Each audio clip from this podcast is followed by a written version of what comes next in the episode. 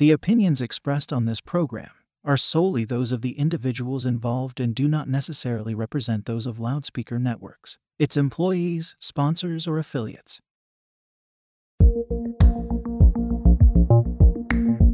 This is Loudspeaker.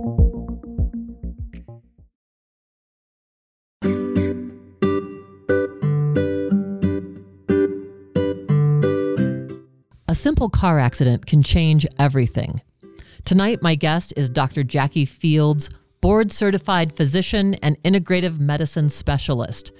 While in medical school, Jackie suffered a severe car accident that nearly took her life, and her near-death experience changed her focus on medicine forever.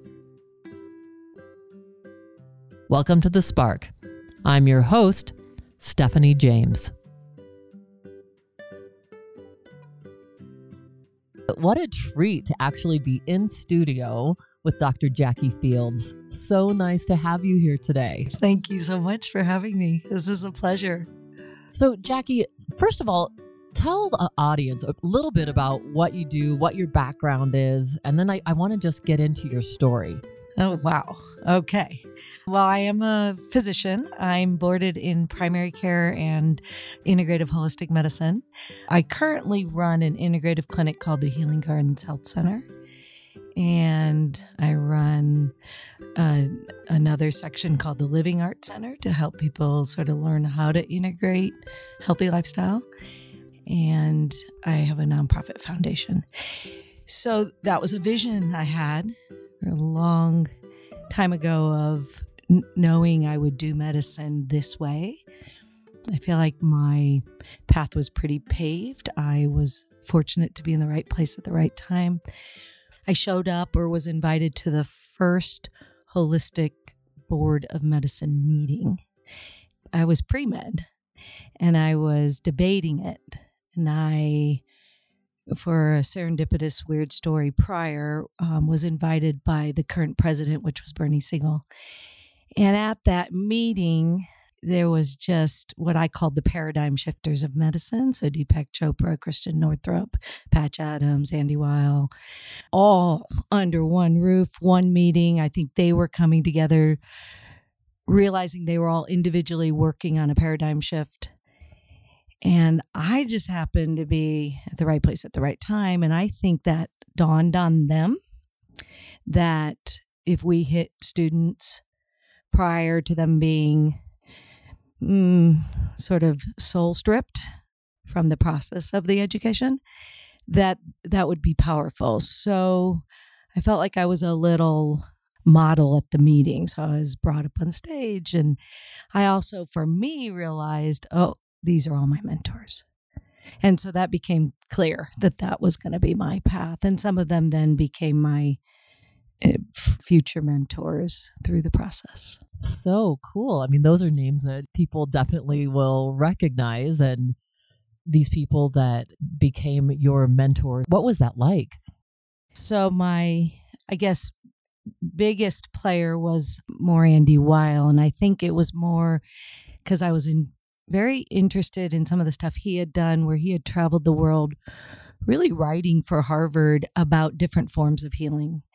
And I found that fascinating. And then that became my path through med school and residency, where I was interested in being with indigenous tribes. For a long time, I wasn't too sure why I was very into that. And then later I realized they never separated the mind from the body. So they never became mechanical mechanics, like sometimes has happened in medicine where we separated all the body parts, we became specialists. And so the tribal forms of healing continue and still continue today to understand their power of thought, their power of plant medicine, their power. So my undergrad degree was more plants, and I was very interested in tribes that understood the use of them because we're losing that knowledge. So that's what I did. I did travel around a lot and did more tribal medicine. And then elective time, I would go down and work with Dr. Weil. He hadn't started his fellowship yet.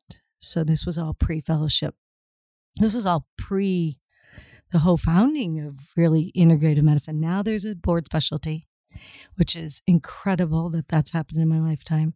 So I just sought it out. I knew that's what I wanted and loved it and felt very fortunate.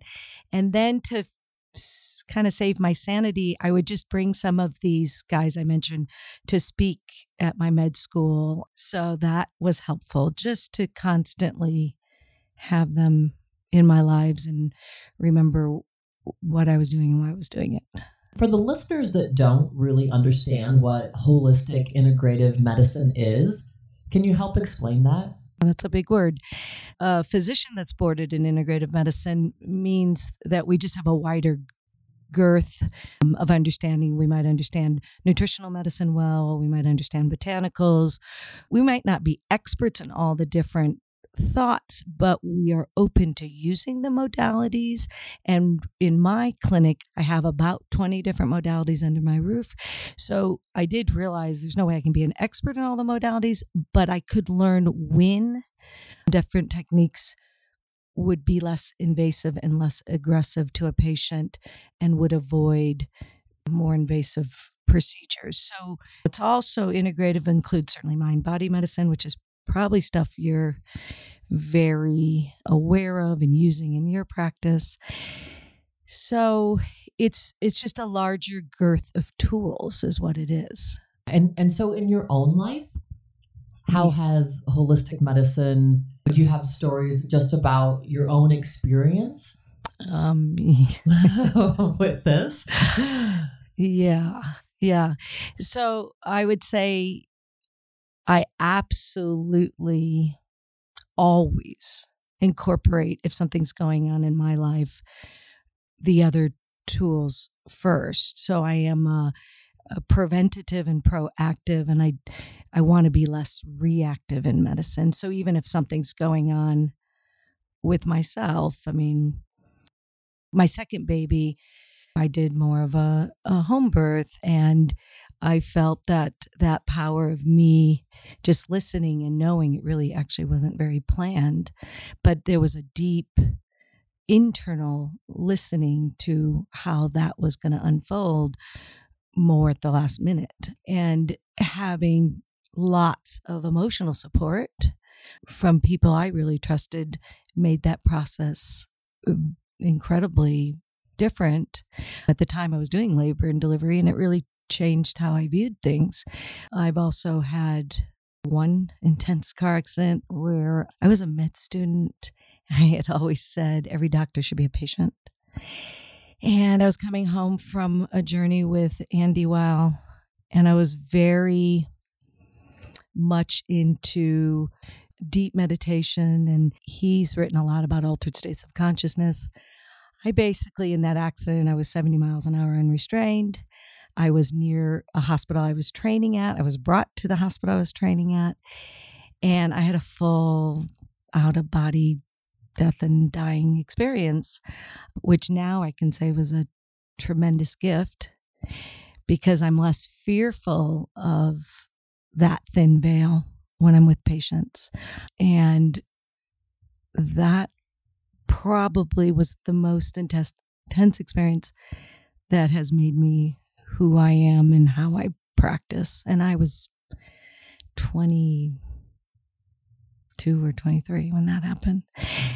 But yeah, I could go on of how I integrate, but I'm always integrating. I'd always prefer non-aggressive tools before I'd pull in the allopathic tools. I feel like the allopathic tools are crisis management tools. That's what I feel like. And I feel like the integrative modality is going to be better for chronic situations and long-term situations. So that's what I've learned in my practice. Yeah. Going back to your car accident, which really sounds like this huge awakening in your life, what were the medical implications with you? What was going on? I had unbuckled myself to change music, and I was at my exit, like coming home from a long trip, and gonna have a little break for Christmas holiday, which in med school you don't get a lot of breaks. So I was really looking forward to that.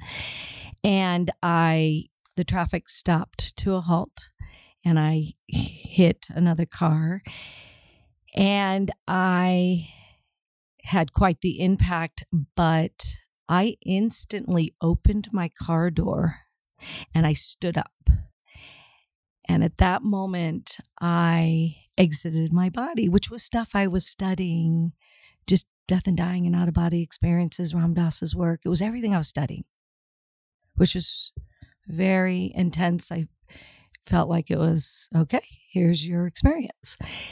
So I stood up and instantly somebody was there and they stabilized my neck and they sat me back down. And I then could only see from the back of her head. I was sort of looking from beyond at my face and my neck being held. And then I was brought to my hospital or whatever, the hospital I was training at, Denver General. And I could hear everything, but my body wasn't doing anything. It was, I had exited it. And so as I was brought into the hospital, I was surrounded by neurosurgeons, and I could hear them say all the negative things. At best, she'll be a quadriplegic or comatose state, or so my body didn't have reflexes. So neurologically, nothing was happening. And I found it a little humorous because the docs would just sort of yell louder, move your leg. I was thinking, I wish I could. I'm not hanging out in there. Yeah. But I was always present seeing it. That was the experience. I couldn't remember how I left, and I can't remember really how I came in, but I always knew I was fine. And there was never pain, and I was not uncomfortable. I came back in as they were sort of sewing at my face. And then they all came back around. And then I did have reflexes, and then everything did work at that point. At that point, I was able to speak, and my dad's a surgeon, and my dad was waiting for us in Steamboat, and they drove down, my dad and my sister, to pick me up, and they actually pulled me out of the hospital. So big head injury. This is years ago, and I think that was pretty intense to leave, but he felt pretty comfortable that they were going to watch me at home. I told the story to my father, and long story short, most of the whole process I feel like was a tremendous gift. To answer your question about what was my body doing, I really wanted to answer that question. So I actually wanted to meet the woman who was supposedly instantly there holding my head. And so I decided to go to court because I figured she'd be subpoenaed. So I'd ask her, because it was literally while she was holding my neck that I exited. So I go to court a couple months later, knowing that I didn't, it was really to meet this woman. And I looked at all the documentations and there was no such person. So it took me a while to register that story, just that we have different planes of energy. Yeah. So it took me 2 years actually of processing that story of, somebody else was kind of hanging out to stabilize me and help. And I felt like I was always pushing the envelope in the medical world in my training. So I didn't per se go back and talk to a lot of the doctors. Uh-huh. That's not what I did. But my experience and my conclusion was I exited and I came back. And I think there's lots of times in life where patients are doing that, where there's a thin veil, where it's an altered state. Sometimes we alter them with medications, and it's just a thin veil. And I think that's a fascinating conversation. As we're in these unprecedented times right now, it feels like we're in this new awakening right now, that all of the world at once is experiencing this huge crisis and health crisis. How do you see this emerging even more right now on the planet?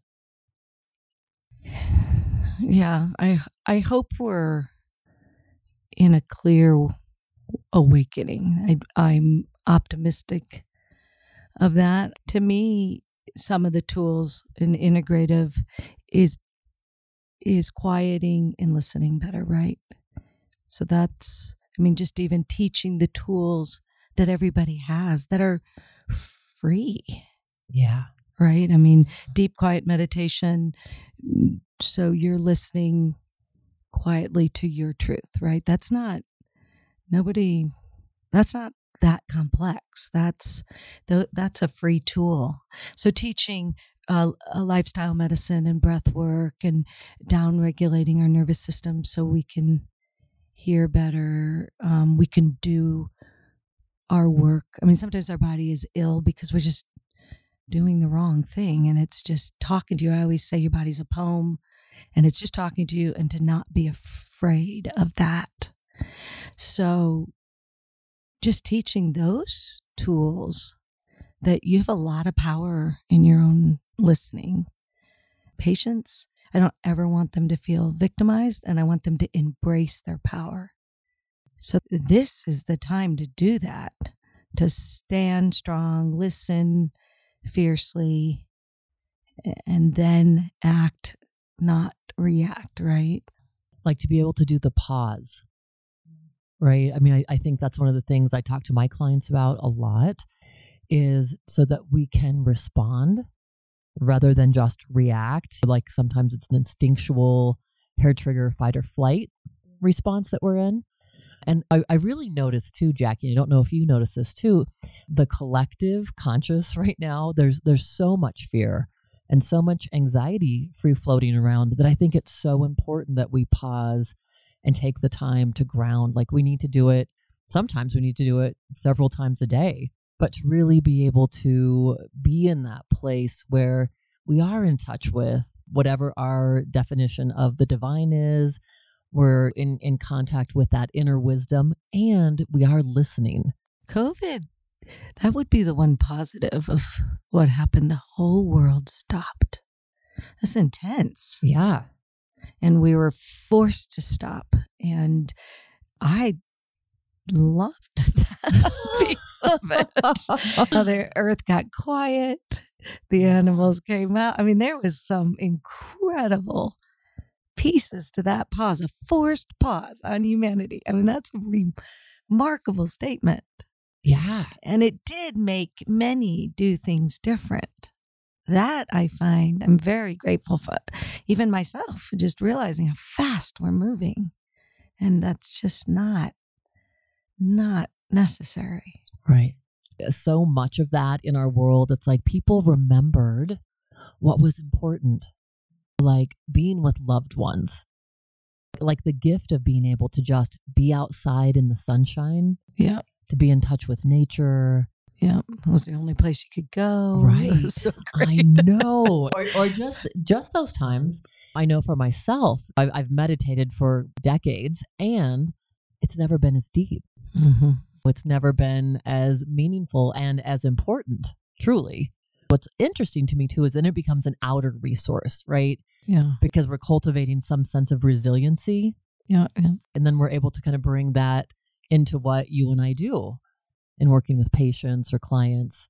I'm grateful for all of that piece. This is such an interesting time. What are some of the other tools, I guess, that you would recommend as people are really still navigating through these times? And without getting political, but with the presidential election coming up and all this kind of bizarre stuff that we're hearing in the news, or for me, I'm not hearing in the news because I avoid it. I really do, for a sense of balance. And I don't want to keep my head in the sand, but I think it's important that we know some of the tools that maybe you would recommend proactively. Yeah. As we're working on how can we be our best selves? How can we show up as our healthiest self? In the integrative functional medicine world, we always want somebody's terrain optimized.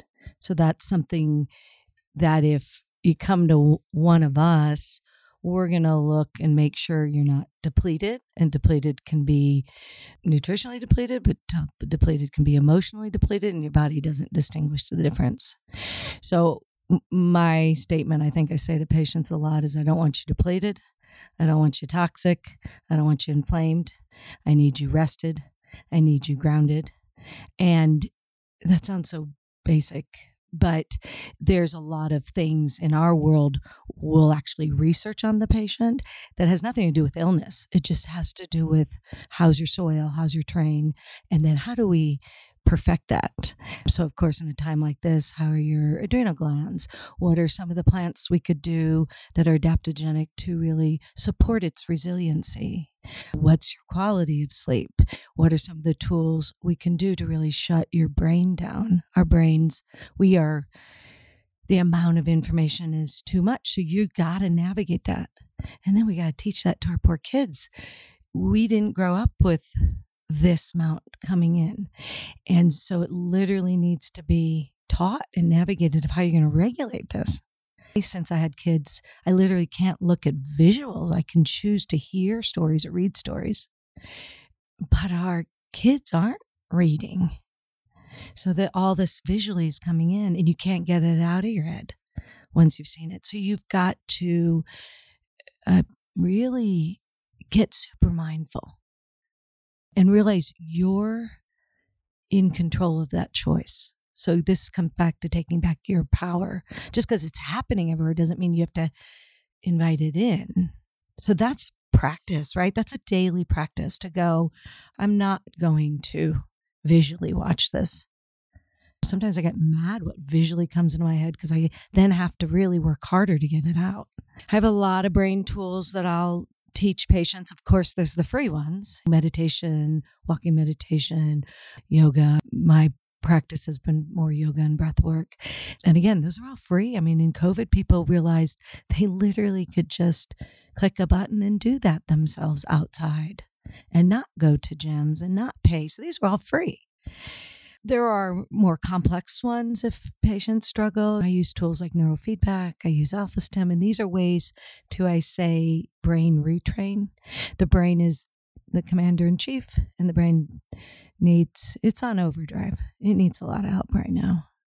But these practices that COVID forced us to do, to literally just step outside, be outside, connect more, quiet more, again, all free, that has to happen every day. Every single day. That was the re-message, I think, is we really stirred far away from the basics. So some of these are just basics.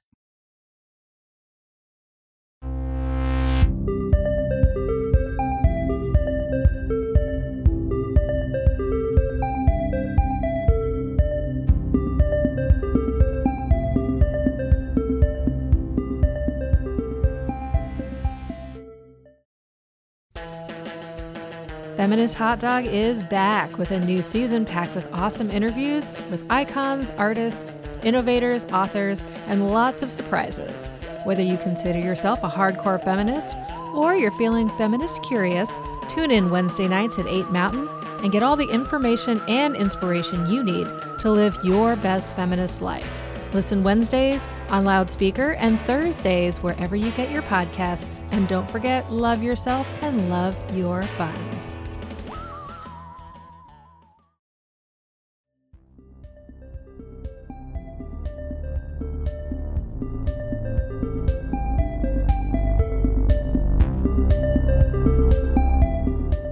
Food is our first medicine, and so patients may be connecting more to their farmer and getting real food, or maybe they were planting their own garden, which is a great connection to the earth and their food. So that's a really big basic one that hopefully happened more during this time.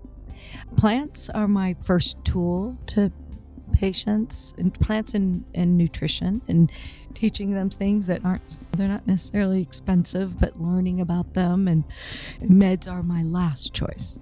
And so I feel like I spend a lot of time in medicine trying to get the patients off the meds and to realize what their alternate tool is. So I view the med as a crisis manager tool. So I do a lot of that work. I run a natural pharmacy, and basically the premise of the pharmacy is botanicals that are researched and nutrition protocols that are researched that help me. That's a tool I use to get them off the Band-Aid meds. And what do you consider the Band-Aid meds? What would that be? Medicine's fantastic at acute crises. So i.e. you have an infection, great. I mean, there's a time and place for all of that. So that is a band-aid, but it also is the cure. That works for sure.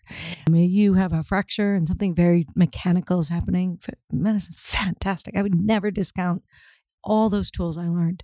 But sometimes somebody's not sleeping and we put them on a sleep med and then we pretend it's okay to do that long term. And that's actually not true. The studies aren't even there. So our goal is some of these things, our gut is our soil.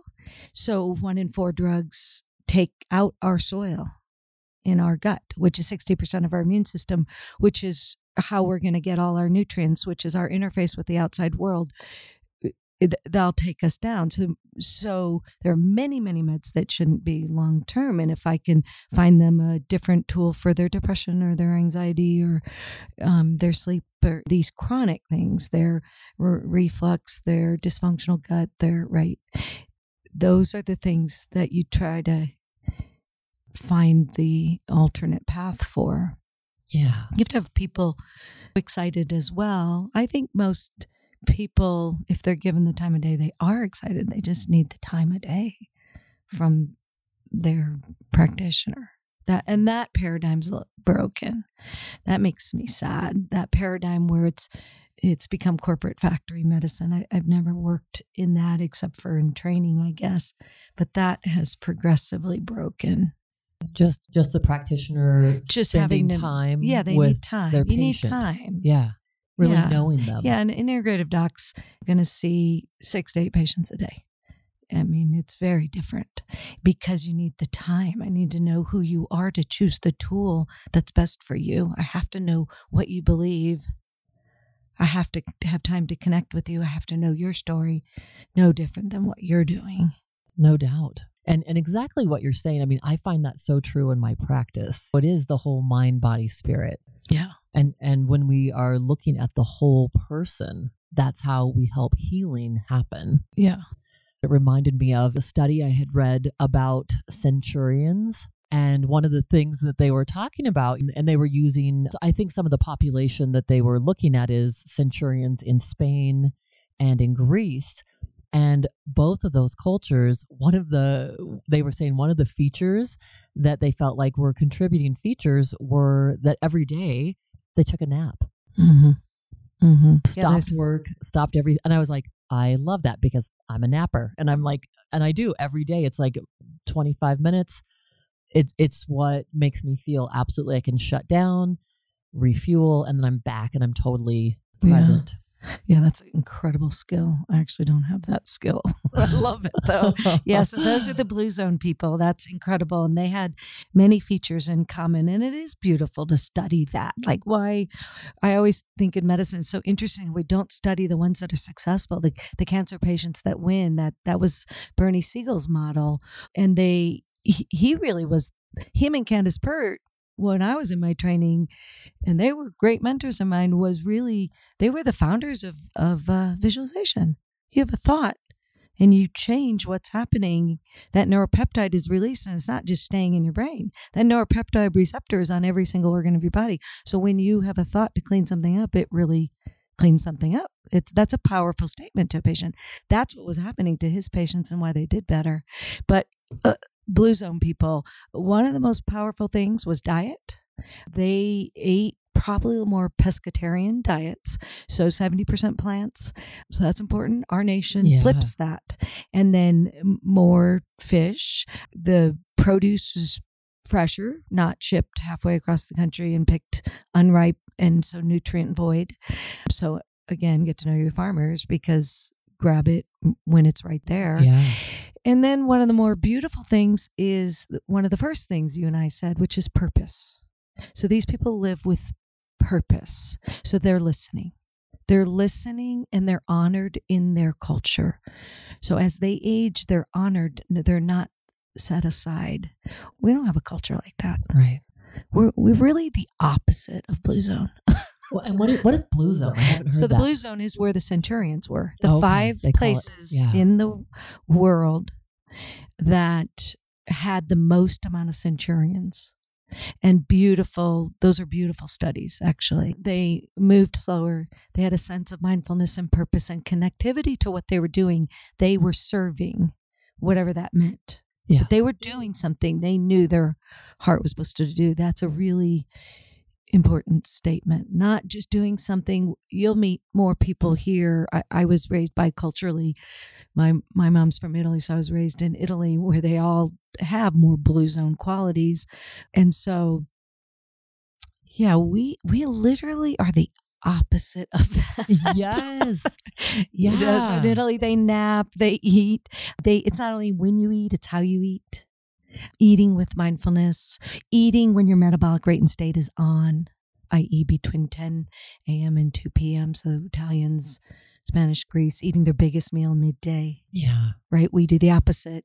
We say, oh, I'll just work, and wait till I retire, and that's when I'll enjoy. It's like, oh my goodness, that time may never come. Right. I think about, and I can't remember now who it was. I remember I was listening to an audiobook, and the author was talking about our life is like this big jar of pearls, and every day we're taking one out, and it's like we never know when that last one is in there, when it's going to be the last day. We really don't know. So how do you want to live basically that day? Yeah. And I think that's so important, because it really does bring that mindfulness to everything we're doing. When that old saying of carry water, chop wood, to be present with whatever it is we're doing.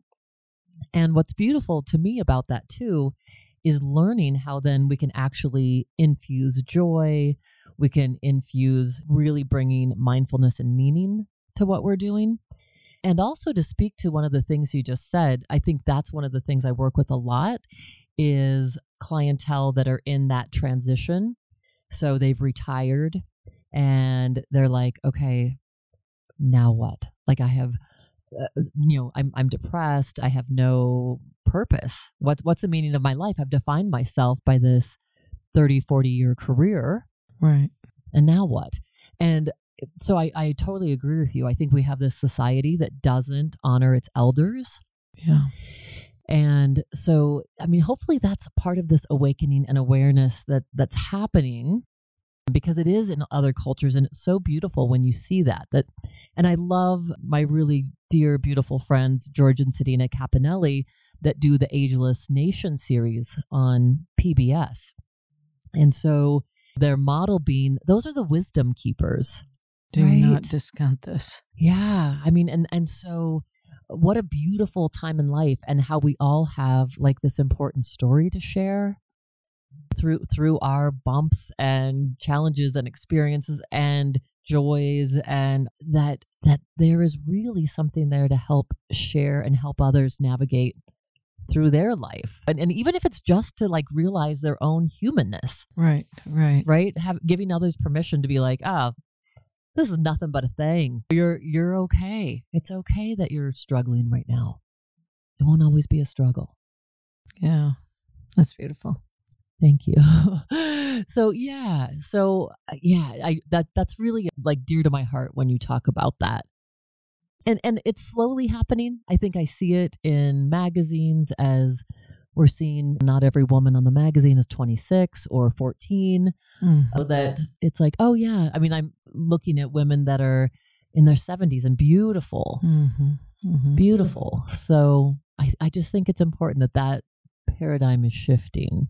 I think it's, a little beautiful about what you're up to, which is in a culture we had more storytelling, and you're capturing this a lot, I'm sure, in your life and doing it this way. And I feel like we have to return to that, giving just more time, right? And that means we have to pause and we have to listen, not in little sound bites. We have to literally pause and listen, and there's just so much value in that.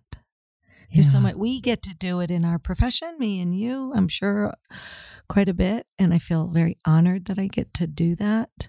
But we as a nation, that's what we have to adopt. A little quieting, a lot more listening, a lot more learning in that fashion from our humanity, not in sound bites. And we're going to have to teach this to our kids, because I recently have been worried that we're losing storytelling. And I want more storytelling. It's a gift. I absolutely agree 100%. It starts with our kiddos, right? So it's like bringing this awareness. I love that I'm hearing so much about these programs that are coming into schools where they're teaching emotional intelligence and they're teaching mindfulness, teaching the kids how to meditate. I mean, they're really giving them the life skills. I mean, it's awesome that you can do math, and you've got to really know how to navigate through this life. And so that kind of thing just excites me to no end. I just had Natalie Ledwell on the show just a little while ago, and that's one of her big projects, is bringing all of that into the schools. It really excites me because I think that is our hope in the future, right?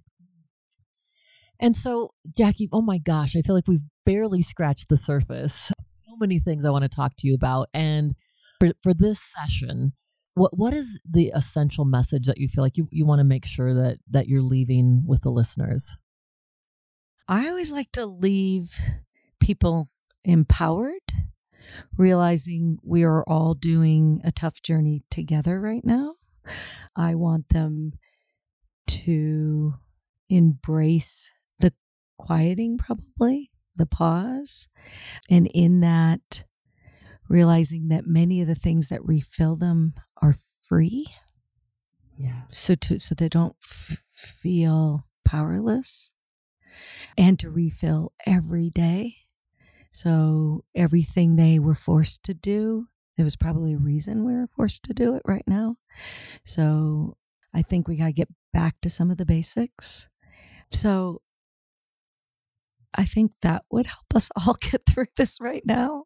Yeah. So I don't want that. They can't be more overwhelmed. There has to be this reality check that to find some tools that really quiet them so they can listen, find their purpose, realize they might be redefining themselves. I mean, we have a nation redefining themselves, but in the end, to care for their temple, eat well, sleep well, feed it well, decide what to bring in, and that's all in their power. There's a lot of things that feel like it's not in their power, but this is actually all in their power. Yeah. So that would be valuable, to adopt and shift that consciousness.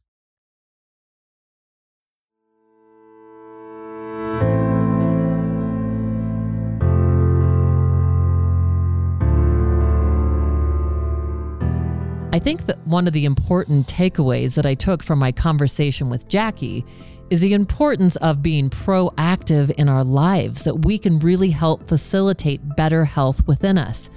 Eating organic and healthy foods, yoga, meditation, and breath work, how we connect with other people. These are all things that really serve us and serve our health. And how important it is for our mental health and well-being that we really pay attention to the stories that we're telling ourselves, and also make sure that we're sharing our authentic selves and our true story with others. And hopefully we are beginning to realize the importance of listening to the stories from our elders and listening to all the wisdom that came before them. There is wisdom in our bodies, and the healing starts from within. And I think that's Jackie's message, that we can look at health and healing in a holistic way, and we can be our own best self-advocate and our best champion to live our best lives. Remember, The Spark is your show too. If you have questions, feedback on the show, or if you're going through something and need a little help, we'd love to hear from you. Continue the conversation with us at our website, thesparkpod.com, and on Facebook, Instagram, and YouTube. New episodes of The Spark air Wednesdays at 7 p.m. Mountain. To make sure you don't miss an episode, subscribe to the podcast on Apple Podcasts or wherever you get your podcasts. The show is not a substitute for professional care by a doctor or other qualified medical professional, and should not be considered medical advice. If you're having a mental or physical health crisis, please seek treatment immediately. The Spark is produced by NoCo Media Limited, which is solely responsible for its content. Thanks again for listening. This has been The Spark, igniting your best life. I'm Stephanie James.